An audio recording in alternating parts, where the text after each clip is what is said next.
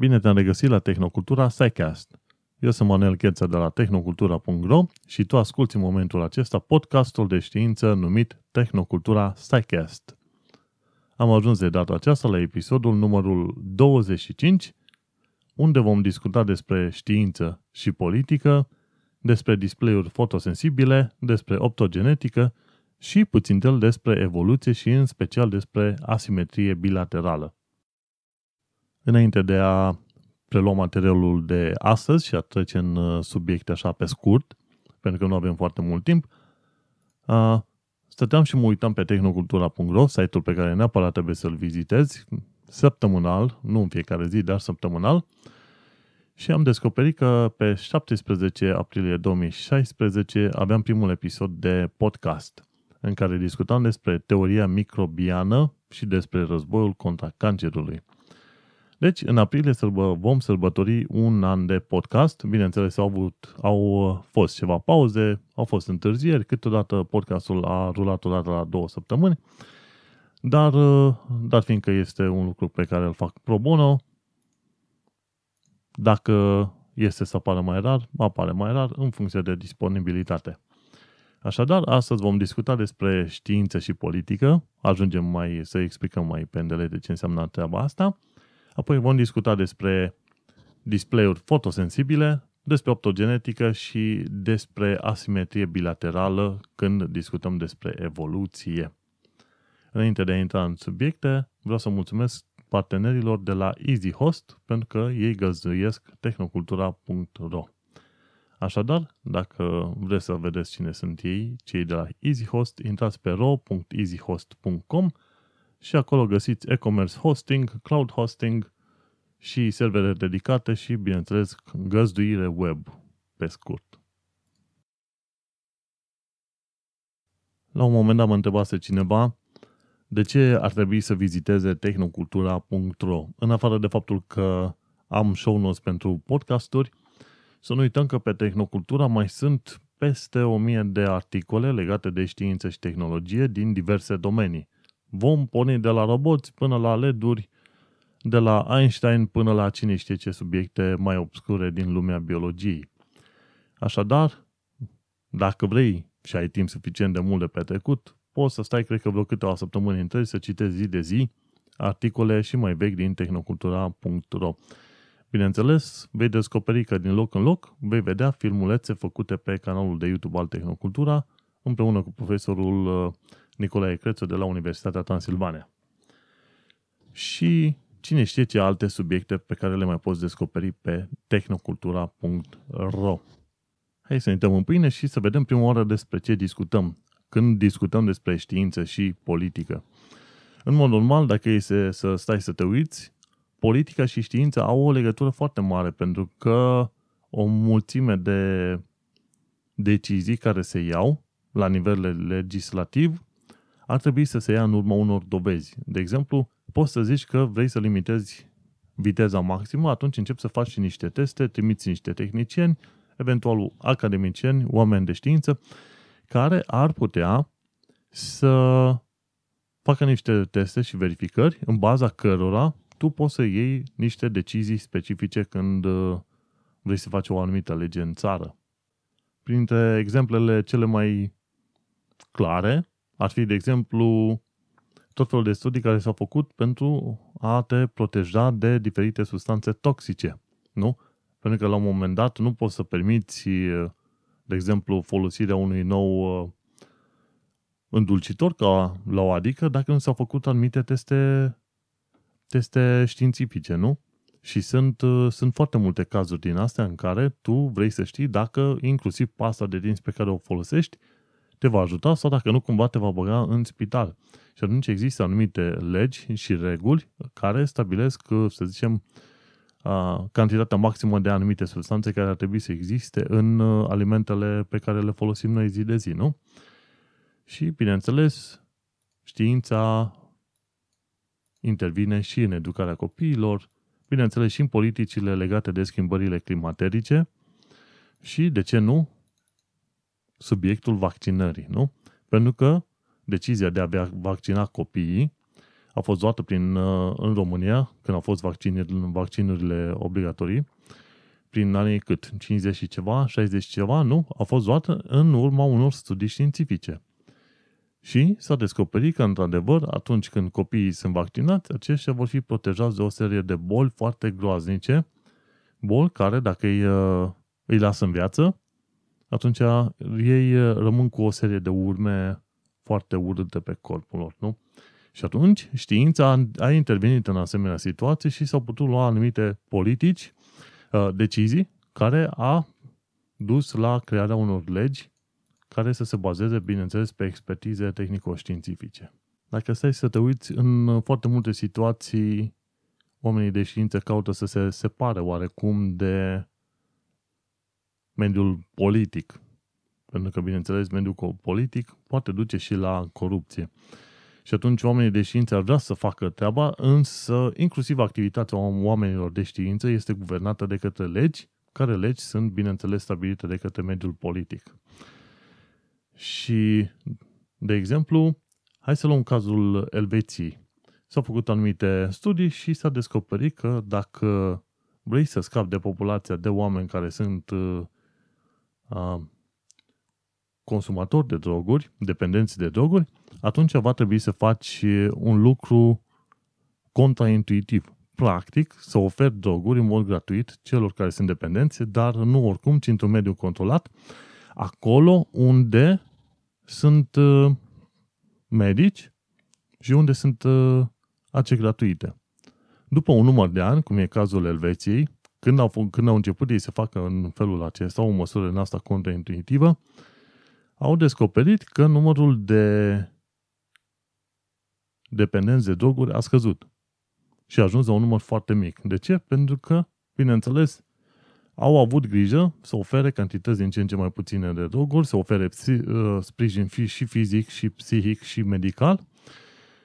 Și uite că s-a rezolvat, nu? Altfel, dacă nu ai fi urmat niște studii sensibile și bine puse la punct, ai fi ajuns în situația în care să trebuiască să iei dependenții de droguri, să arunci în uh, închisoare, în ideea că îi uh, vei aduce din nou pe drumul cel bun, lucru care pe care nu-l garantează nimeni. În, cel, în primul și în primul rând nu-l garantează închisarea, nu? Și mergem mai departe și la alte cazuri în care, bineînțeles, știința și cu politica s-au, s-au întrepătruns. În show notes vei vedea că eu fac referire la podcastul de, pe, de la Science Magazine și acolo se discută despre, bineînțeles, legătura dintre știință și politică. Și acolo prezentatoarea Alexa Billow a vorbit cu David Grimm și cu David Malakoff în legătură cu modul în care politica poate fi îmbunătățită atunci când urmezi dovezile științifice. Și printre discuțiile care au mai avut loc acolo s-a discutat și cazul BPA, o substanță care se poate găsi în anumite recipiente de plastic și vezi de obicei BPA free. Însă etichetarea primită este una greșită și BPA face parte din, uh, din uh, să zicem, victimele masacrului media. Cum au mai fost cazurile și uh, monosodium glutamate, glutamat de monosodiu, care nu-ți, nu-ți va face niciun fel de probleme medicale, însă marketingul a intervenit și i-a distrus, să zicem, reputația, dacă ar fi avut una, bineînțeles. Și la un moment dat, cel puțin în SUA, știu că s-au făcut, uh, s-au făcut și sunt puse în aplicare o serie de regulamente în urmă că, în, pe baza cărora trebuie făcute anumite studii științifice.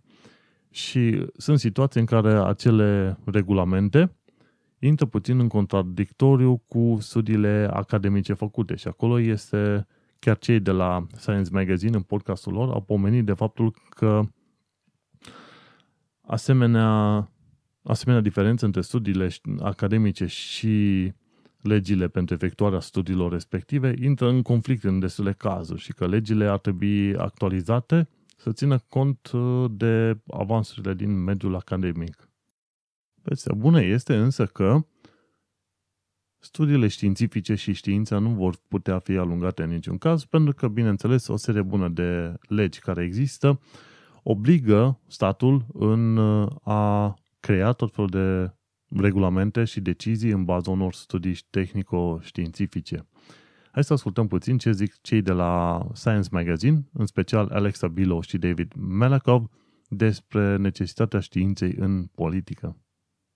These are worrying times for scientists who want governments to base policy on the best evidence. Some pundits say we've entered a post factual era. Viral fake news stories spread alternative facts. But is evidence based policymaking dead? From chemical safety to early childhood education, how do we turn research into implementation? That's the basic question that science asks in a special section this week. Here to give us a taste of what's in the section is David Malakoff, an editor on the news staff. I'm Alexa Billow. Hi, David. Hey, Alexa, how's it going? So, to start with, what's the take home message of this whole special section? Is evidence being ignored by policymakers? Well, I think the unsatisfying answer is yes and no. So, we're all familiar with uh, areas where evidence is being either ignored or misperceived uh, by policymakers and the public. So, climate change, there are a lot of policymakers who are not persuaded that uh, we need to do anything about the buildup of carbon dioxide in the atmosphere. Another case might be childhood vaccinations, where you have a lot of policymakers and parents questioning the need for childhood vaccination. And so, of course, scientists feel like you know a lot of this evidence that they've compiled over many years is, is simply being ignored. But the good news is that, especially in the Europe and the United States, you know, which have vast bureaucracies, many laws, and many of these laws mandate the use of technical expertise in setting standards, safety rules, things like that. So actually, evidence still has a very big role to play in a lot of government policies.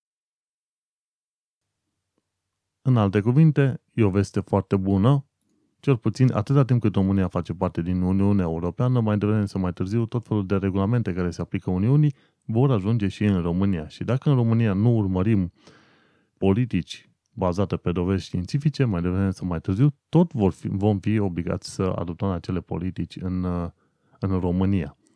Și cam atât despre subiectul științei și politicii.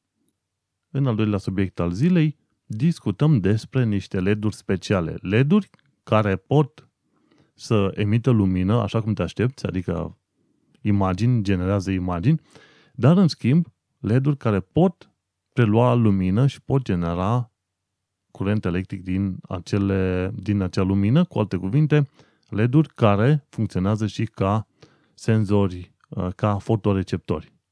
Și ce mai interesant este că noile tipuri de LED-uri permit interacțiune fără contact și vor duce la crearea unor televizoare care vor putea filma.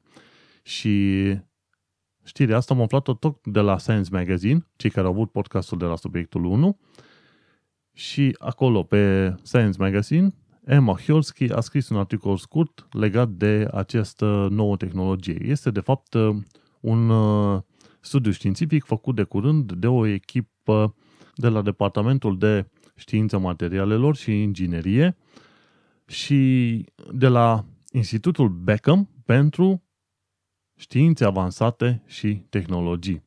Și este vorba de faptul că în special este o colaborare între mai multe universități. Sunt, e Departamentul de Știință Materialelor din SUA, de la Universitatea din Illinois, după aia mai e de Institutul de Cercetare în domeniul electronicii și telecomunicațiilor din uh, Corea și mai este și din uh, o colaborare cu alți profesori și ingineri de la Departamentul de Inginerie Chimică și Biomoleculare, tot de la Universitatea din Illinois. Studiul are undeva cât, 1, 2, 3, 4, acum să mă uit repede, vreo 14 autori și poate fi găsit pe 2.org slash 10.1126 slash science.aal 2038. Asta e numărul internațional DOI, un număr unic care se oferă studiilor științifice, DOI. Bun, și pe scurt, ce fac uh, aceste noi LED-uri magice? Dacă vrei să-i pui ghilimele astea de rigoare, why not? Este vorba de faptul că în viitor telefonul, ecranul telefonului tău va fi în stare să detecteze umbra mâinii tale. Nu vorbim de faptul că avem camere acum care pot detecta dacă tu apropii mâna sau nu de telefon, ci este vorba de display-ul în sine de la telefon care ar putea să-ți detecteze umbra mâinii tale și ar putea să răspundă la gesturi fără să atingi monitorul în niciun fel.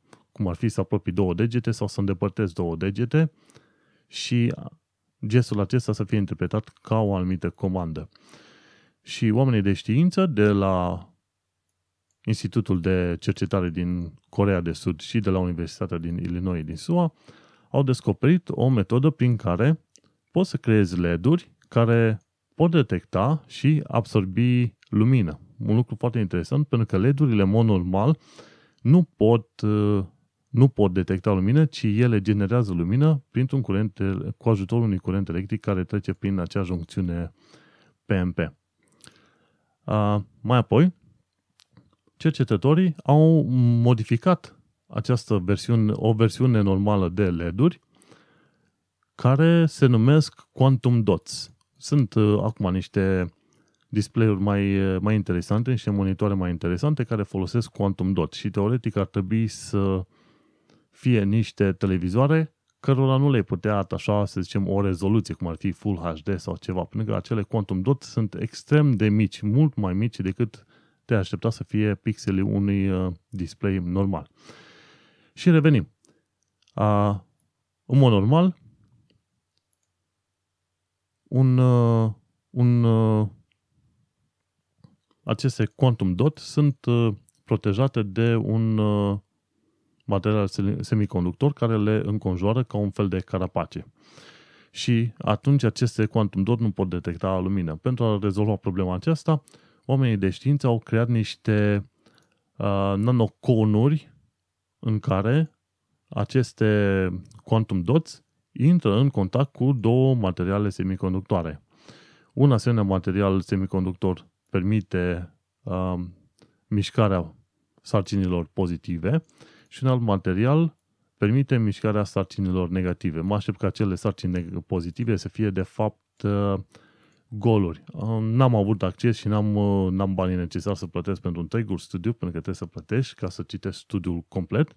Însă băneala mea este că, asemenea unui, uh, unui LED normal, ai o deplasare, ai deplasări de goluri și deplasări de electroni.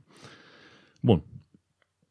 Împreună aceste materiale pot uh, controla mișcarea electronilor în și din uh, acest quantum dot și îi permite la un moment dat să detecteze sau să imite lumină.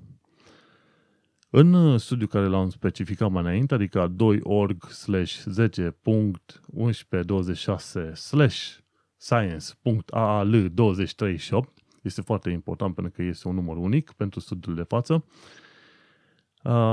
în studiul uh, publicat, aceste LED-uri care pot uh, recepta și pot emite lumină, o pot face, pot face, pot schimba modul ăsta de detectare și de emitere lumină atât de rapid încât ochiul uman uh, nu, nu poate să distingă momentul în care LED-ul a fost închis sau nu. În mod normal, LED-urile ar putea fi închise și deschise cam de vreo 400 de milioane de ori pe secundă, în așa fel încât ochiul uman nu-și dă seama de asemenea modificări.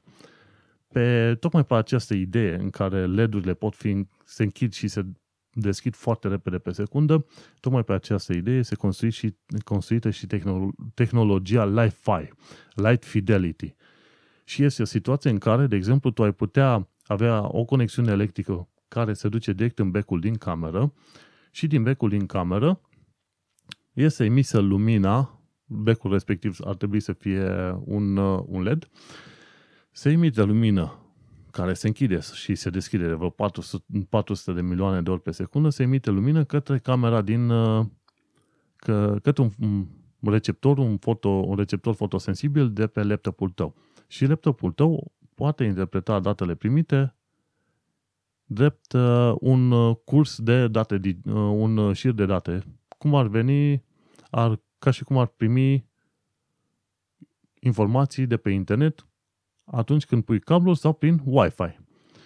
Diferența între Li-Fi și Wi-Fi este că Wi-Fi-ul merge prin pereți și așa mai departe, dar Li-Fi merge numai în linie dreaptă și tehnologia Li-Fi deja există ca și concept și ca teste încă de acum, mi se pare, vreo 3-4 ani de zile.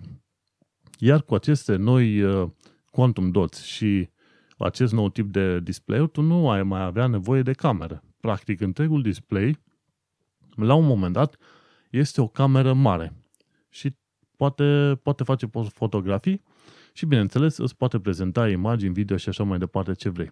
Ce mai este foarte interesant, dar fiind că este noul tip de quantum dots pot recepta lumină, asta înseamnă că cu această ocazie, acest, acest nou tip de display poate genera curent electric care să fie stocat în baterie, practic să fie folosit și pe post de celulă solară.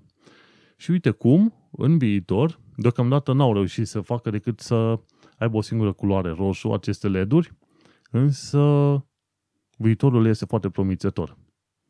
Și ce e foarte interesant de văzut, am pus și videoul în uh, show notes pe care sper să-l urmărești. Și atunci, uite că în viitor s-ar putea să nu mai avem nevoie de diferiți senzori și camere atașați telefonelor mobile, ci display-ul în sine va deveni un, o mare cameră și, bineînțeles, telefonul se va putea încărca în timp ce tu îți vezi de alte treburi. Hai să vedem ce zic cei de la Science Magazine despre acest nou studiu și despre noile LED-uri care, dacă reușesc să le în uh, masă, vor, uh, vor revoluționa modul în care noi interacționăm cu telefoanele. In the future, screens made from this technology could see without the need of a camera. TV screens or electronic billboards could respond to touchless gestures. Phones and tablets could adjust to dappled light. And any two screens could communicate with each other using Li Fi. Since these LEDs can also collect energy, your phone could charge from whatever light hits the screen. Having multifunction instead of single function devices makes fabrication easier. So far, these experimental LEDs can only produce a single color and a small array of pixels. But improving this tech could open up a new way for us to interact with our devices.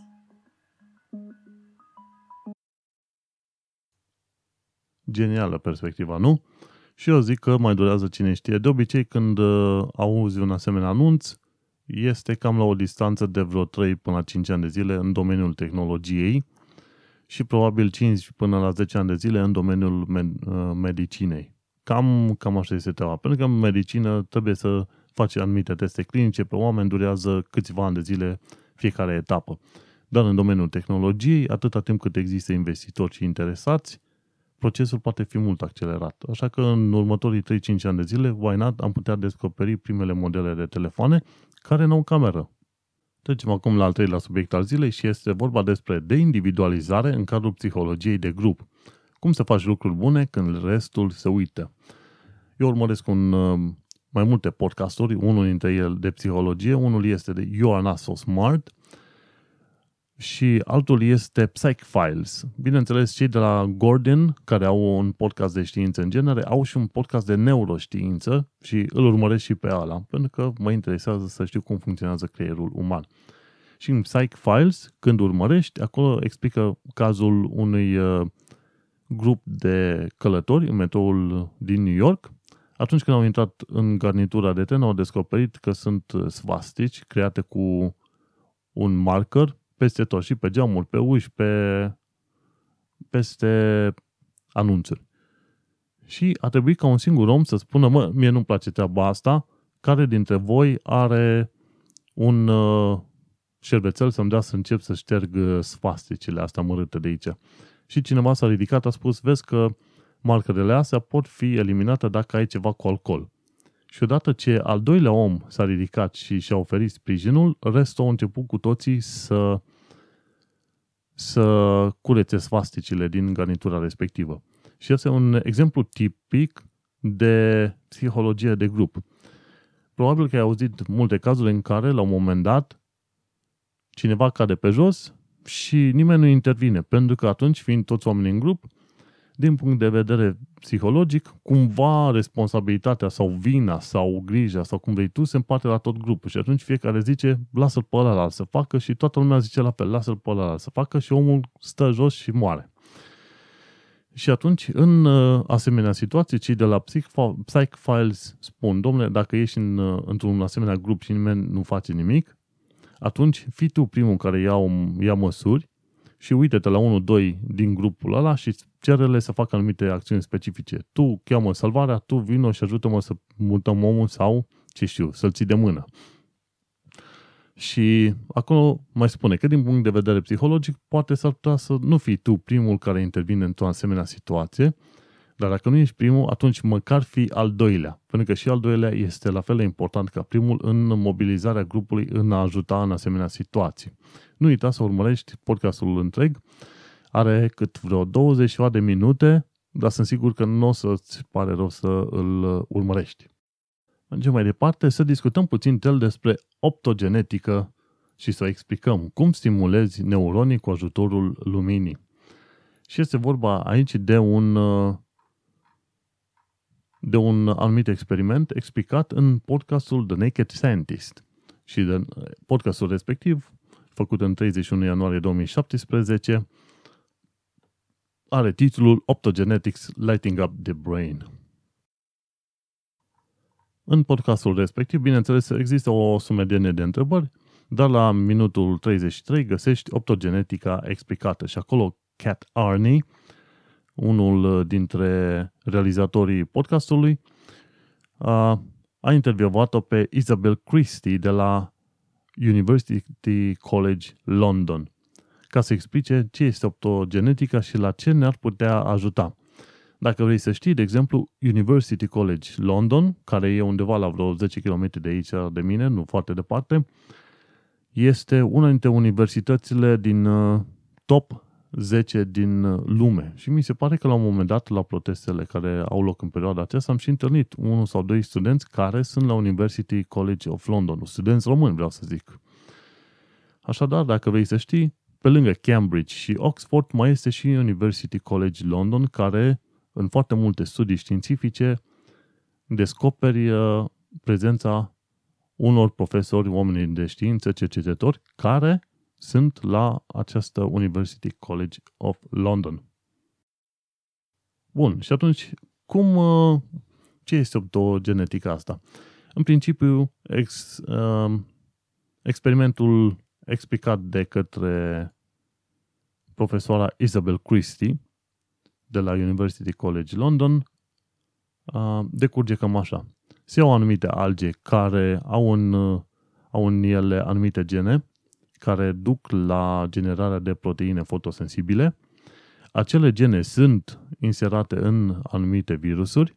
Virusurile respective se inserează direct în creierul unor șobolani sau șoareci și atunci când virusurile respective intră în anumite celule din neuroni, în anumite celule din uh, creierul uh, șobolanilor, bineînțeles că acele virusuri încep să se replice. Și dat fiindcă se replică foarte, foarte bine, pentru că aia știu să facă virusurile, nu uita podcastul în care l-am dedicat, în un podcast întreg pentru virusuri, uh, acele celule, acei neuroni încep să creeze proteine fotosensibile.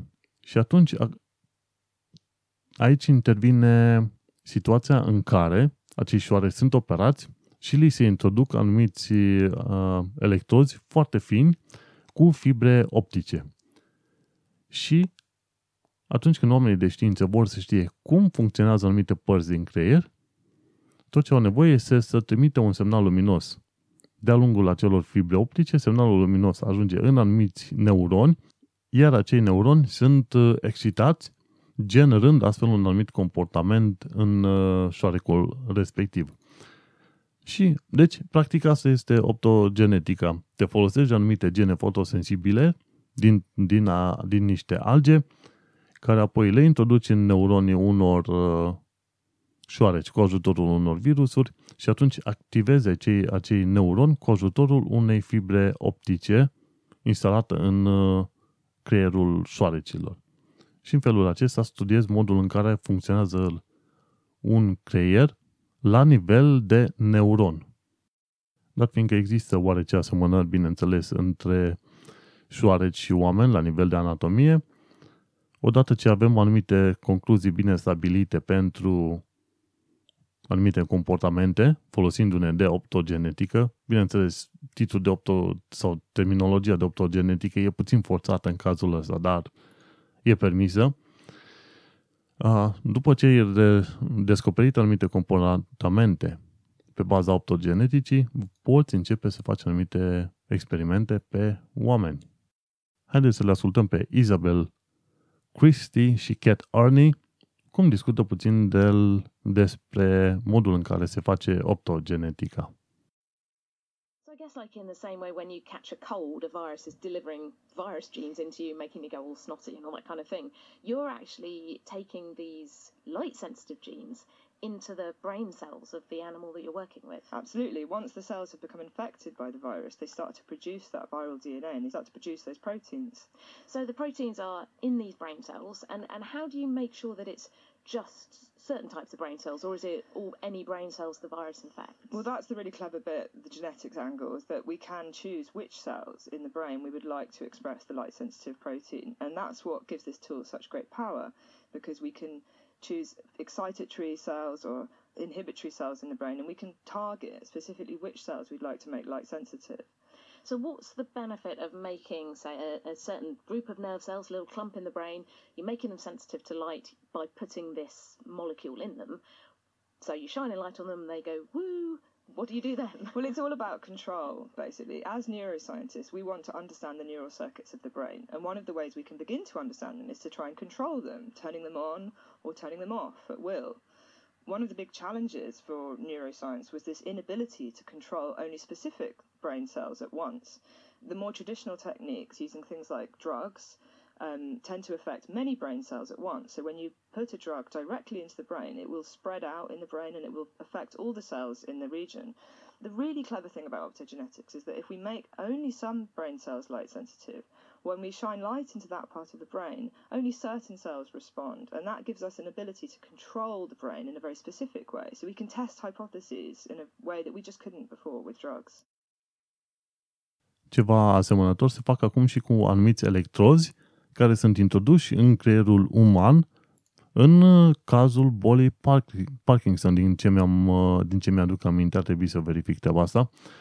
Practic, acei electrozi este de fapt un fir electric introdus în creierul omului și acel fir este conectat la un dispozitiv care din când în când trimite un curent electric de-a lungul acelui fir pentru a stimula o anumită regiune a creierului. Și dacă acea regiune a creierului nu este stimulată cu un curent electric cât de mic, la un moment dat omul își pierde capacitatea de a face mișcări coerente. Deci treaba asta este deja aplicată, dar într-un alt mod. În viitor, probabil anumiți oameni care nu își pot controla mișcările vor avea un uh, asemenea implant optic care nici măcar nu are nevoie de fire contact din afară, ci pur și simplu ar putea crea a, lumină chiar în zona în care este instalat, tocmai folosindu-se de a, căldura corpului, nu? Deci, din punct de vedere medical, avansul ar putea fi un lucru extraordinar de bun. Optogenetica ne ajută, pe lângă faptul că ne ajută să învățăm cum funcționează creierul, ne ajută să și intervenim în cazul anumitor boli care sunt uh, foarte urâte. Pentru că dacă stai să te uiți, ai prefera să ai un defect fizic, dar uh, ai prefera să nu ai un defect mental. Cum se zice pe la noi în România, viitorul sună bine. Haideți să discutăm un minut despre evoluție și anume un lucru important din evoluție, de ce există asimetrie bilaterală a organelor sau a caracteristicilor animalelor.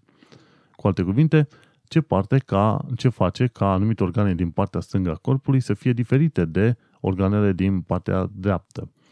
Și întrebarea asta l-a chinuit pe cercetătorul și profesorul Jerry A. Coyne încă de când era mic. Uh, Jerry A. Coyne este autorul cărții Why Evolution is True. Eu prima oară am descoperit blogul lui, după care am cumpărat cartea în care a explicat ce este evoluția și modul în care această evoluție este susținută prin multe dovezi în câteva domenii adiacente.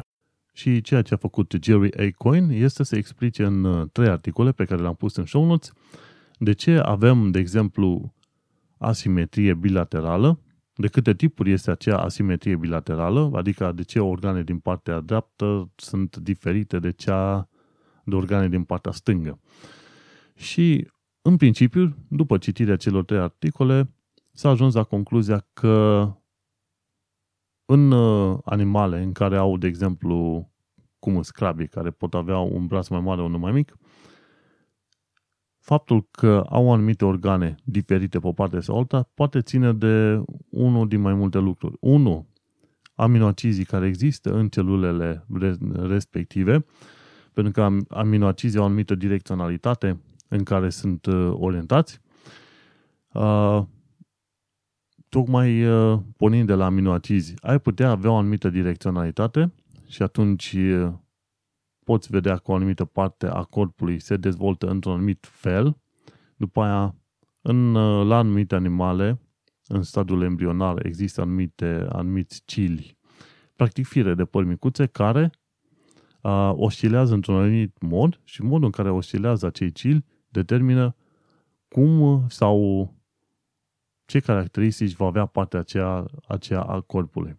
Dar în principiu, după citirea articolelor, îți poți da seama că, bineînțeles, pornește și de la anumite caracteristici genetice. Numai că un lucru bun de știut este faptul că toate celulele din corpul unui animal au uh, același cod genetic. Și atunci faptul că, de exemplu, cum e la oameni, lobul stâng de la plămân are uh, plămânul stâng are doi lobi și plămânul drept are trei lobi, uh, este încă o întrebare foarte bună la care nu s-a răspuns în mod conclusiv.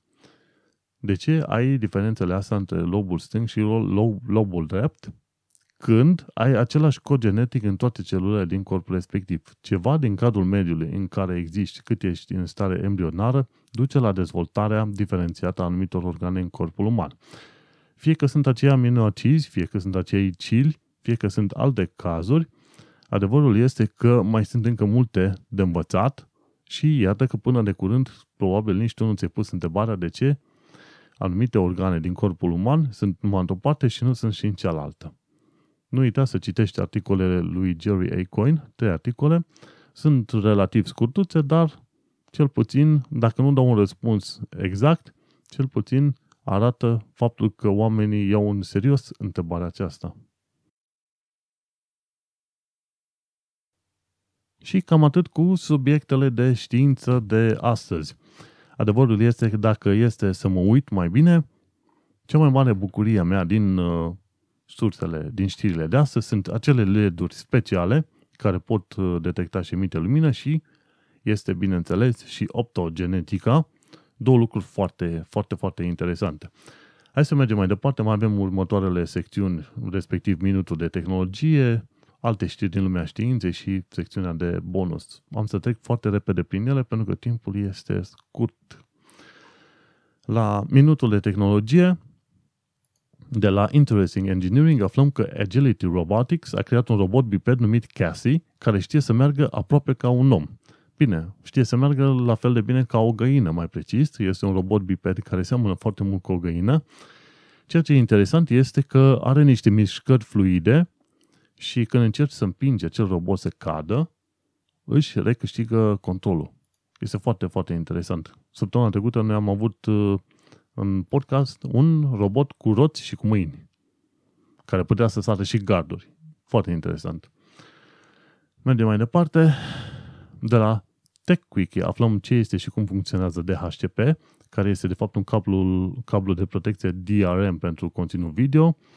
De la IEE Spectrum aflăm ce este tehnologia 5G, care tehnologie 5G va apărea în următorii câțiva ani de zile, 5 ani, 10 ani, e, e aproape. După care, de la NCIS Tech Tips aflăm că încep să apară detalii despre generația 8 de procesoare Intel, și acum generația 7 are ca exponent procesorul Intel i7 7700K. Practic ăla e consumer procesor, care e cam cel mai bun. Bine, este pe, pe LGA 2000 și ceva, 1151, pardon. Îl găsești pe asemenea procesor i7-7700K, de la Kaby Lake poți să-l folosești pe plăci de bază Z170 sau uh, Z270. Bun. Și noul tranzistor, uh, noul procesor din generație 8 va avea tranzistor pe de 10 nanometri. Un lucru de știut este că un atom de fosfor are 0,27 nanometri. Cu alte cuvinte, noul tranzistor de la Intel generație 8 va avea o lățime de 27 de atomi. Bine, s-ar putea să aibă o lățime de, cine știe, 27 de atomi pe o parte și 10 atomi pe cealaltă parte. Deci se ajunge deja la situație în care tranzistorii respectiv sunt, mâine pe mâine sunt folosiți direct electron sau cine știe, foarte, foarte mici. Bun, și de la Science Asylum aflăm cât este de departe Luna și cum ar arăta Luna dacă ar fi mai aproape. Era o secțiune din partea de știință, dar mi-a scăpat la partea de tehnologie. Nu uita să urmărești și, cel, și filmul de la Science Asylum. Hai să mergem mai departe la știri din lumea științei. SciShow a făcut un film nou în care discută despre mituri despre evoluție, cum ar veni că noi ne tragem din maimuțe, ceea ce este fals. Am avut în istoria, în preistoria umanității, a existat un sămoș comun al maimuței și a oamenilor. Tot de la SciShow aflăm care sunt 9 lucruri importante legate de somn și tot de la SciShow mai aflăm faptul că soarele se rotește în jurul axei proprii atât de lent din cauza strălucirii, strălucirii sale. Lumina este cea care fură din impulsul soarelui și îl încetinește în acest mod. Tocmai strălucirea soarelui e cea care blochează rotația în jurul axii sale sau o încetinește, nu o blochează. Și de la Veritasium, Veritasium aflăm că avem apă pe lună, iar apa este sub formă de gheață la polii satelitului natural. Viitoarele misiuni, în mod sigur, se vor duce la polul sud sau polul nord, nord al lunii, acolo unde ai ghea- apă sub formă de gheață. Iar apa respectivă o poți folosi ca, ca pe post de combustibil, obții hidrogen și oxigen din ea și, bineînțeles, ai și materie primă pentru apă, mâncare și așa mai departe. Și cam asta este cu secțiunea de știri din lumea științei. La secțiunea de bonus aflăm foarte pe scurt. De exemplu, lacul de lavă din Antarctica. Este un lac de lavă din Antarctica. După aia, de la Reaction, aflăm au oamenii feromen, feromon, da sau nu? În principiu este nu. De la Sound of Science, un site românesc, aflăm că apa fierbinte nu îngheață mai repede decât cea rece. Efectul în Pemba este un mit. De la How Does It Grow, aflăm din ce este făcută ciocolata albă. Dacă nu este din unt de cacao, atunci nu este ciocolată albă. De la Geography Now aflăm ce este Germania, unde este situată și așa mai departe.